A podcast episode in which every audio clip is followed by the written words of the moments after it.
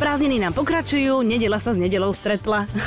Počúvate Rádio Express, moje meno je Evita a Boris Pršo prijal pozvanie do môjho programu, ktorý sa volá Všetko, čo som chcela vedieť o Boris. Vitaj, ahoj. Ahoj Evitka, peknú nedeľu. No a teraz neviem, z ktorej strany sa ťa mám začať pýtať, lebo aj ja som zvedavá. Naposledy, keď som s tebou bola v takom bližšom pracovnom vzťahu, tak robil si produkciu v televízii a bol si niekde tam v zákulisí nejaké, teraz nechcem povedať piate koleso ovoza, ale vieš ako to chcem povedať, niekde medzi ľuďmi, ktorí proste neboli až tak dôležití a dnes patríš medzi veľmi dôležitých ľudí v televízii. Dnes si medzi základnými piliermi rôznych veľkých šoviek a tak som zvedavá, že akým spôsobom si sa tam dostal. Ďakujem. Veľký kompliment na začiatku. Nie, nemáš akože ďakuj sebe, pozri sa do zrkadla a povedz sebe ďakujem. No tak ja potom v tom prípade poďakujem asi Pepe Majeskému, lebo on bol vlastne ten styčný dôstojník, ktorý povedal, že vieš čo, poď do tých veľkých programov, mňa to vždy bavilo a on bol ten človek, ktorý ma zavolal. To znamená, že ten prvý bol Tvoja tvár znie povedomé a tu sme spravili 3 série. A čo by jej v Hlase si bol, nie? V Hlase som nebol. Aha, počkaj, tak si mal byť. Mal som byť, nakoniec som nebol, ale ako ten veľký, najväčší program, ktorý bol, tak to bola Tvoja tvár znie povedomé. Tu sme začali a teraz sme na Let's Dance. A teraz si na Let's Dance. To je také akože zase veľmi šarmantné, elegantné, to ťa tiež bude baviť, nie? Mňa to bavilo, lebo ja som kedysi tancoval a ja mám napozerané všetky také tie britské epizódy a mňa to veľmi baví. No a počúvaj, ako to robíte s tými tanečníkmi potom?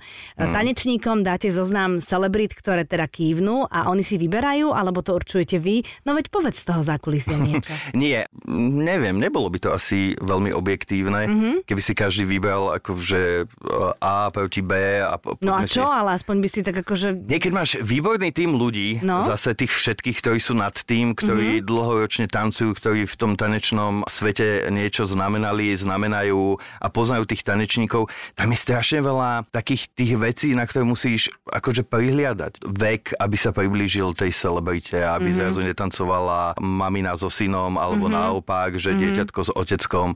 Výška je veľmi dôležitá, pri tanci absolútne. Takže to sú všetky také tie kritériá, ktoré vyberá ten tím oveľa skôr a dáva dokopy také nejaké, podľa mňa, ja neviem, ja som ich nikdy nevidel. To je ťažké, to je normálne ako casting do filmu človeka. To je úplne, veď vieš. Takže si dávaš tie fotky asi dokopy a zisťuješ, akú výšku má s opätkami, akú výšku nemá. No, podľa mňa veľmi náročné. Ale zase druhá vec je, že my v tom tanečnom svete Slovensko nie sme úplne laví a máme veľa šikovných, naozaj veľmi veľa šikovných ľudí, ktorí to vedia a pre ktorých je to aj taká česť do tej show ísť.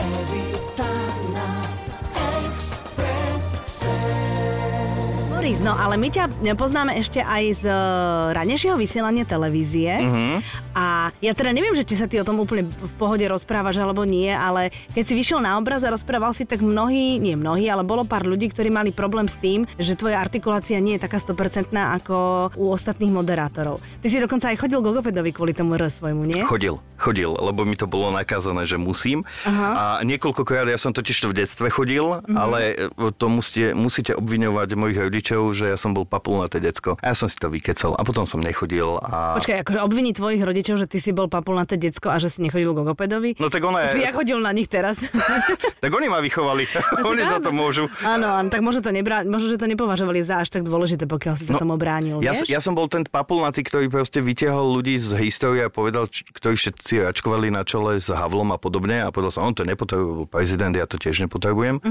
Potom som prišiel asi, že by to nemusel byť úplne zlé, keby som to vedel. A kedy ti to napadlo? Práve vtedy, keď si prišiel do tohoto showbiznisu alebo televízneho sveta a bol si na obraze, na mikrofóne? No ja som pôvodne vôbec nechcel byť ani na obraze, ani na mikrofóne. Mňa bavilo to teleráno vytváranie nejako dramaturgicky. A robenie to a bavilo ma to, že proste pre mňa je teleráno niečím výnimočné, lebo je to 2,5 hodinový živý prenos. Áno. Mňa to bavilo to vytvárať. Ja som bol najprv divák a potom som tam chcel pracovať. Takže ja som pôvodne nemal žiaden nejaký zámer sa tam postaviť a potom, stáť. Čo niekto neprišiel do roboty a ty si musel zaskočiť, alebo takto väčšinou býva, nie? Že náhoda ma dotlačila pred kameru. Ja tu vždy tak čakám, prichystali. Bolo to tak, že ja si už len pamätám, že dramaturgičkou bola Evička Pavlíková, nie tá herečka. A bola nejaká téma, o ktorej sa malo v teleráne hovoriť a vlastne sa prišlo na to, že o nej viem najviac ja. Niečo so showbizom asi. No, niečo no, také, a že tak poď tam. Takže ideme, že asi si ľudia budú všímať ten obsah a nebudú si všímať to, ako poviem dobré ráno. Opak bol pravdou.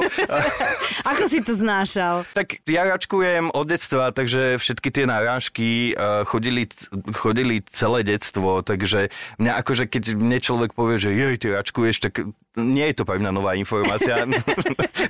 Neklame si. Ale to, keď nejakí ľudia napísali na mňa, to mi až tak nevadilo. Mm-hmm. Na to som bol zvyknutý.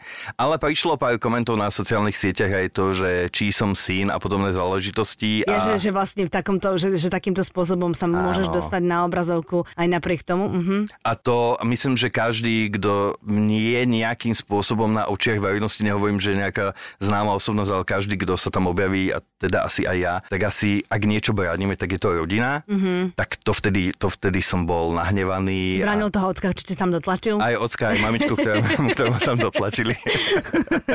A to bolo také, že to zabolí. Ale inak, ja stále hovorím, že nerozprávam tie správy a nehovorím tie najdôležitejšie informácie sveta a do televíznych novín by som sa nepostavil a nepovedal by som nič, lebo asi tam by ľudia veľmi z toho nemali. Ale v rámci toho showbiznisu asi prežijú, že nejaké meno úplne nepoviem celkom presne. No dobre, no ale aj teraz v tom veku a v tomto postavení si sa rozhodol, alebo teda ti niekto odporúčil, že by si to mohol ešte raz vyskúšať, že aj v dospelosti by sa to mohlo dať nejakým spôsobom na poriadok. A nedalo. No ja som si prešiel všetkými tými vecami, ako mám za sebou všetky také tie také, že trať, tráva, trafiť. No ti to ide? Áno, akože toto mám, len stále je to také, že... Keď to máš použiť, tak to máš, to je... Ja sa na to veľmi musím sústrediť, akože ja stále hovorím, že kým poviem dobré ráno, je obed. Ale ešte to pekne ide, to až dojíma. Ja viem, že ja sa tak akože veľmi sústredím, aby som to povedal správne. A viem, že taká, že moja najväčšia historka toho celého bola, keď sme pripravovali deň otvorených dverí a niekto potreboval telefónne číslo. Inak nevolajte na to, že fakt neviem už komu patrí, ale bolo to asi tak, že ja som ho mal, tak som ho nadiktovala, že to je tá šanca pri tom čísle, keď som to videl, že teraz to môžem povedať, a tak som v tej miestnosti hovoril, že 0903 332 223. A tam tých 15 ľudí stíchlo úplne. Pretože kokos, ty rozprávaš, že je robot. A tým skončila celá snaha. Ti dali ešte viac. Evita na Expresse. Ale očividne teda musím povedať, že ti to vôbec neprekáža v tom, aby si si plnil svoje sny profesionálne. Teda teraz neviem, že či to, čo robíš, je tvoj profesionálny sen, ale chodiť po celom svete na filmové premiéry, stretávať sa s hlavnými predstaviteľmi a robiť rozhovory s nimi a potom mať s nimi fotky na Facebooku. Ktoré sú inak zakázané a nemôže sa to? Áno, ale kto by už teba hľadal, hej?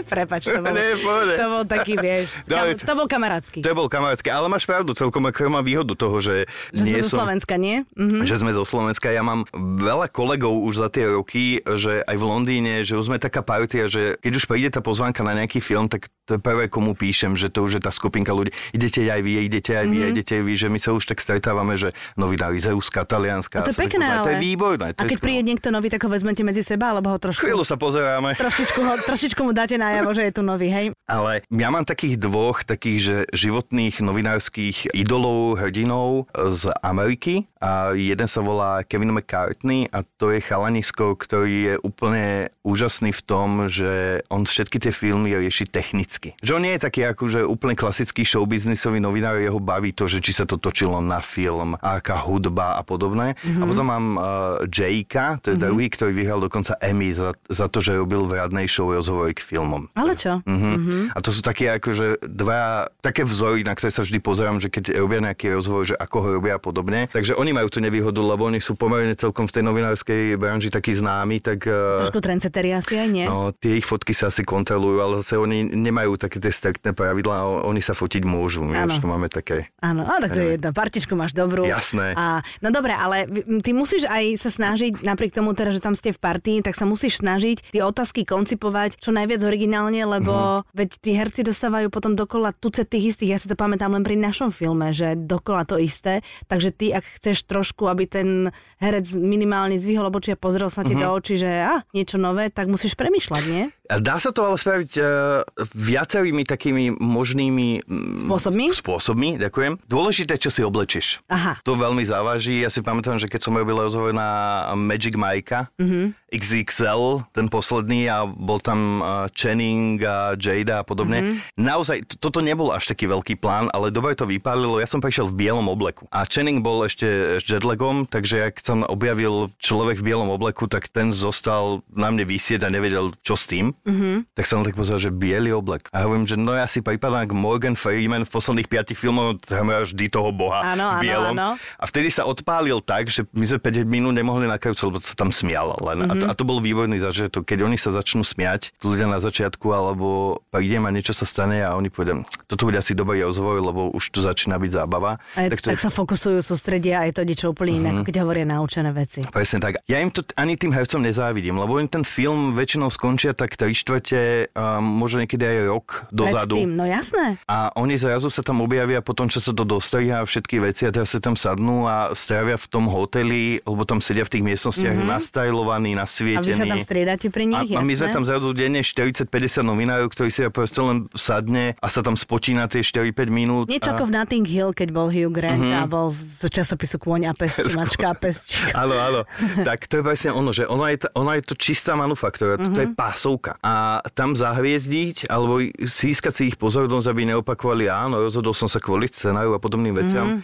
Je to náročné, ale ja neviem, ja asi to nad nami alebo niečo naokolo celkom akože mi pomáha. Naposledy na Karlovarskom festivale som si dal biely smoking, čierne nohavice a zrazu prišiel Casey Affleck úplne rovnako oblečený, boli sme tam dvaja ako dvojičky a zrazu sme sa stretli, on sa začal smieť, ja som sa začal smieť a bolo vybavené. Evita na Expresse. Všetko, čo som chcela vedieť o Borisovi Pršovi.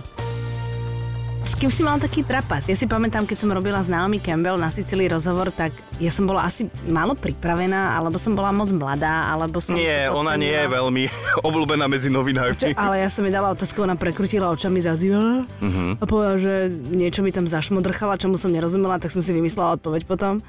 A potom som jej dala ešte asi 2 otázky a potom ma vypoklonkovala, teda to bolo veľmi... Takže a moje sebavedomie potom bolo jak Mariánska priekopa. Takže že toto si nezažil niečo podobné? Ja som zažil 2 také zvláštne rozhovory, ale ja s odstupom času stále hovorím, že aj tie najväčšie hviezdy sú ľudia a mohli sa zle zobudiť a trošku ich rehabilitujem. A to možno ty si bol zlý. Ale... to je tak pravda. Toto som tak...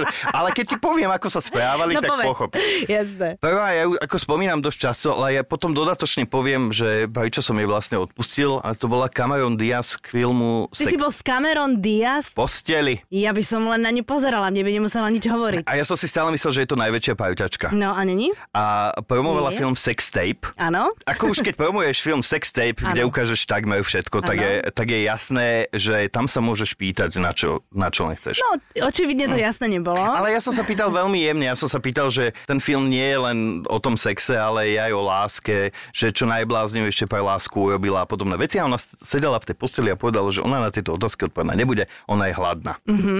A zachráňoval to Jason Segal, ktorý bol vedľa nej a bol veľmi milý. A ja som odchádzal z tej miestnosti asi podobne ako ty od Naomi Campbell. Frustrovaný, hej? Že ja som asi niečo pohnojil. Že niečo. Nebudeš to už robiť, pôjdeš proste do obchodu vykladať tovar. Ale zase budem mať tie fotky. Áno! Tých známych ľudí. A potom som dodatočne vlastne prišiel na to, že ona už v tom čase začala chodiť so svojím terajším manželom a že tí novinári a paparazzi ju začali už naháňať. A ja si myslím, že ona už len nechcela pridávať ďalšie takéto informácie. Nechcela víriť vodu. Presne tak, takže ja som si dodatočne po týždni všimol, že už vyšli prvé fotky a pochopil som, že aha, tak asi toto je ono. Skôr to bolo o tom, že asi si ešte tie posledné chránila niečo svoje. To chápem. No a druhý? Druhý bol, nech mi všetci francúzštinári odpustia, jeho stále volám Vincent Cassel. Áno, tiež sa netrúfnem si. A keby náhodou niekto mladý nevedel, tak to je ten zlý z Bonda napríklad. Ale to je zase z hoda náhod a tam som bol trošku zlý aj ja, musím povedať. Zlý v čom? V tom, ako som vybehol na začiatku, lebo som mal asi 2 hodiny čas pred tým rozhovorom v Paríži, išiel som sa naobedovať, tak som si dal nejaké hlavné jedlo a za mnou prišiel čašník asi 4-krát, že či si dám dezert. Ja som povedal, že ho nechcem. A na štvrtý ja som už povedal, že nie som Francúz, nechcem ani sieri, nechcem ani dezert, proste som chcel len toto. A čašník po mne hodil keks. zo 4 metrov od kuchyne, že to je váš dezert, úplne ja som ho nejako do nepajíčetna vytočil tým, že som nechcel dezert. A s týmto som odchádzal na ten rozhovor. Tam som si sadol, tam mi povedali, že pán Cassel bude meškať hodinu, lebo je na obede. Alebo si dáva dezert.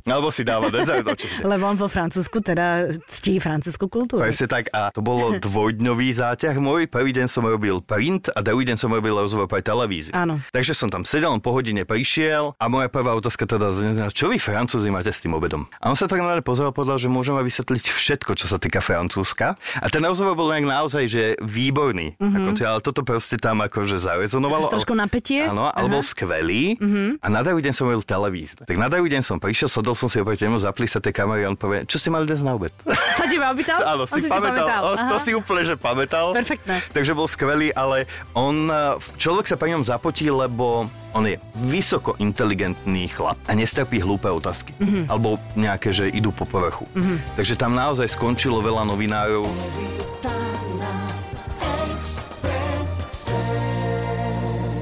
Ako si sa dostal k tomu, k tým filmom? Lebo vieš, napríklad ja by som tiež chcela chodiť na premiéry a potom o nich. Ja mám aj kde písať a rozprávať. No ale vidíš. Mám niekde poslať adresu? Úplne to celé začalo ani nie filmom, ale môj kamarát, ktorý kedysi robil v televízii a teraz je taký, že PR človek, ktorý rieši veľa takých kultúrnych záležitostí a koncertov a podobne, Janko, tak on ma zavolal, že príde spevák Síl na Slovensko a promotor si želá, že aby som išiel o nejaký mesiac, dva skôr sa s ním stretnúť.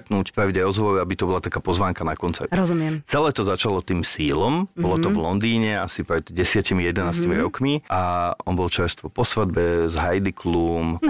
No. To už sa tiež všetko zmenilo. Kameň. A tam sme mali dohodnutých 10 minút a vyšlo z toho 40. Ale tiež prišiel vo veľmi zlej nálade. Veľmi zlej, lebo nebola tam pripravená make-up artistka, nebola zrovna pripravená na tú farbu pleti, ktorú mala byť. To zamávaš človekom. Naozaj potom sa tam nepačila nejaká minerálka a podobné záležitosti. Akože on prišiel do toho Londýna, myslím z LA, takže ja sa mu vôbec nečudujem, že bol nejaký akože podráždený. A tak oni by zase mali mať takéto veci už úplne na poriadku a nemali by to riešiť. Ačko, celebrita. Ja si myslím tiež. Prídeš. To není manier, ale proste keď naozaj maskérka nevie odhadnúť tvoj odtieň pleti, no tak nie. Jasné. Robí niečo iné. A fakt bol nahnevaný. A nakoniec nejakým zázrakom, niečím som ho dostal a bol to 40 minút a rozprával mi, ako zložil Heidi pesničku ráno pred svadbou a bol veľmi milý, dokonca ma pozval. Na svadbu? Na koncert. Aha. Na koncert, že VIP lože. Ja som bol odcestovaný, nemohol som prísť. Alebo skvelý. A týmto tak nejako začalo. Ale to, čo sa deje teraz, že je toho pomerne veľa, za čo som ja veľmi vďačný, tak to bolo kedysi na začiatku pred 10 rokmi jeden rozhovor za pol roka napríklad. No dobré, ale ty si nedávno mal na Facebooku taký status, že aby sme ti nezavideli, že ty si to platíš všetko sám? Časť, áno. Aha. Časť určite. Ja sám a rodičia a všetci, nie je to také, že chod si tam všetko sme vybavili, vôbec to tak nie je. A druhá vec je, že nie všetky rozhovory môžem použiť napríklad na Slovensku. My ten slovenský tak sme strašne mali a väčšinu vecí naozaj, že musím dávať napríklad do Čiech, kde je 10 miliónov ľudí, ten tak je oveľa zaujímavejší. Takže máš normálne, že máš to kde dávať aj pomimo Slovenska. To je perfektné. Ja som vlastne, mne povedali v Čechách, že v Čechách napríklad neexistuje taký človek, aký som ja. Že tiež nikto akože nechodí. Takže nie je to vždy také, ak si teraz nejaká študentka žurnalistiky rozhodne, že ona to chce robiť. A vôbec to nie je jednoduché, že... Nelezte ma do kapusty. Nie, pokojne, ja budem veľmi rád, len nech je čím viac ľudí, ktorí ten bulvár trošku zdvihnú z toho povedomia, že to nie je len to, že niekoho naháňame, ale že sa dá spraviť aj kultivovaný rozhovor so známou osobnosťou a vyťahnuť iné veci a že to všetko nie je v tom jednom vajcúšku. Ja budem len a len rád, keď sa to zdvihne, lebo keď vo svete naozaj ľudia môžu dostávať ceny za takéto rozhovory, ako sú Emmy alebo podobné záležitosti, tak asi to nie je úplná žumpa, len to treba... Nie je to žáner, ktorý treba zatracovať, len ho treba vedieť robiť. Presne tak. Evita na Expresse. Ty si stretol Madonu? Ja som stretol Madonu. Počkaj, ty si mal aj fotku s Madonou. Ja som sa sem neodfotil, ja som ju len točil. Tak. Ale to bolo tak, že ja som bol na premiére filmu Beatles v Londýne len ako host. Nebol som tam ako novinár, len som sa ako host išiel pozrieť. A tým pádom som si išiel po tom čajovnom koberci ako host a stal som a točil som si a zrazu som zapol ten svoj foťák a oproti mne išla Madonna. Ale že reálne nikto iný tam nebol, ona išla sama, ona sa fokusila na mňa nejakým zvláštnym spôsobom a išla oproti mne. Ona bola bližšie od teba, tak na meter a pol odo mňa. Ja som v tom strese vypol ten foťák. Ja som akože úplne podvedome. Ja keby som si o nej vypýtal pozdrav, fotku, podľa mňa všetko mám, lebo bola absolútne v pohode. Friendly. Mm-hmm. Absolútne, ale ja stále tvrdím, že ona je taká osobnosť, že vypína techniku naokolo, lebo ja doteraz netuším, ako mne novinárovi to bolo, tento rok to bolo, na začiatku roka. To znamená, že už som mal za sebou nejaké tie veci, ja som to nedal. Ja som normálne, na mňa sa pozerala Madonna, ja som všetko vypol, jak poslušný žiak, že ja tu vlastne ani nie som. Ja prepáčte, že vás točím, nechcete ten mobil so sebou? A potom vedľa mňa stála ona, Joko Ono a Stella McCartney, tieto tri osoby a ja sa tam veľa pozeral. Na mňa sa chvíľu pozerala Stella McCartney, že ak niečo chcem, tak nech to poviem. A ty, že nič, nie, že ja sa chcem len dívať. Nič. Ja neviem, keď ja som budem robiť rozhovor, tak ja neviem, či poviem vetu. A ja ti rozumiem. No Boris, tak ti veľmi držím palce. Ešte si užij leto. Ďakujem vám pekne. Čo najviac si oddychni pred tou ďalšou televíznou sezónou a keď bude niečo nové, alebo keď sa stretneš ďalšou nejakou velikánskou hviezdou, tak určite si ťa odchytím a potom o tom porozpráva našim poslucháčom. Všetko dobre, pekný zvyšok nedele. Ďakujem.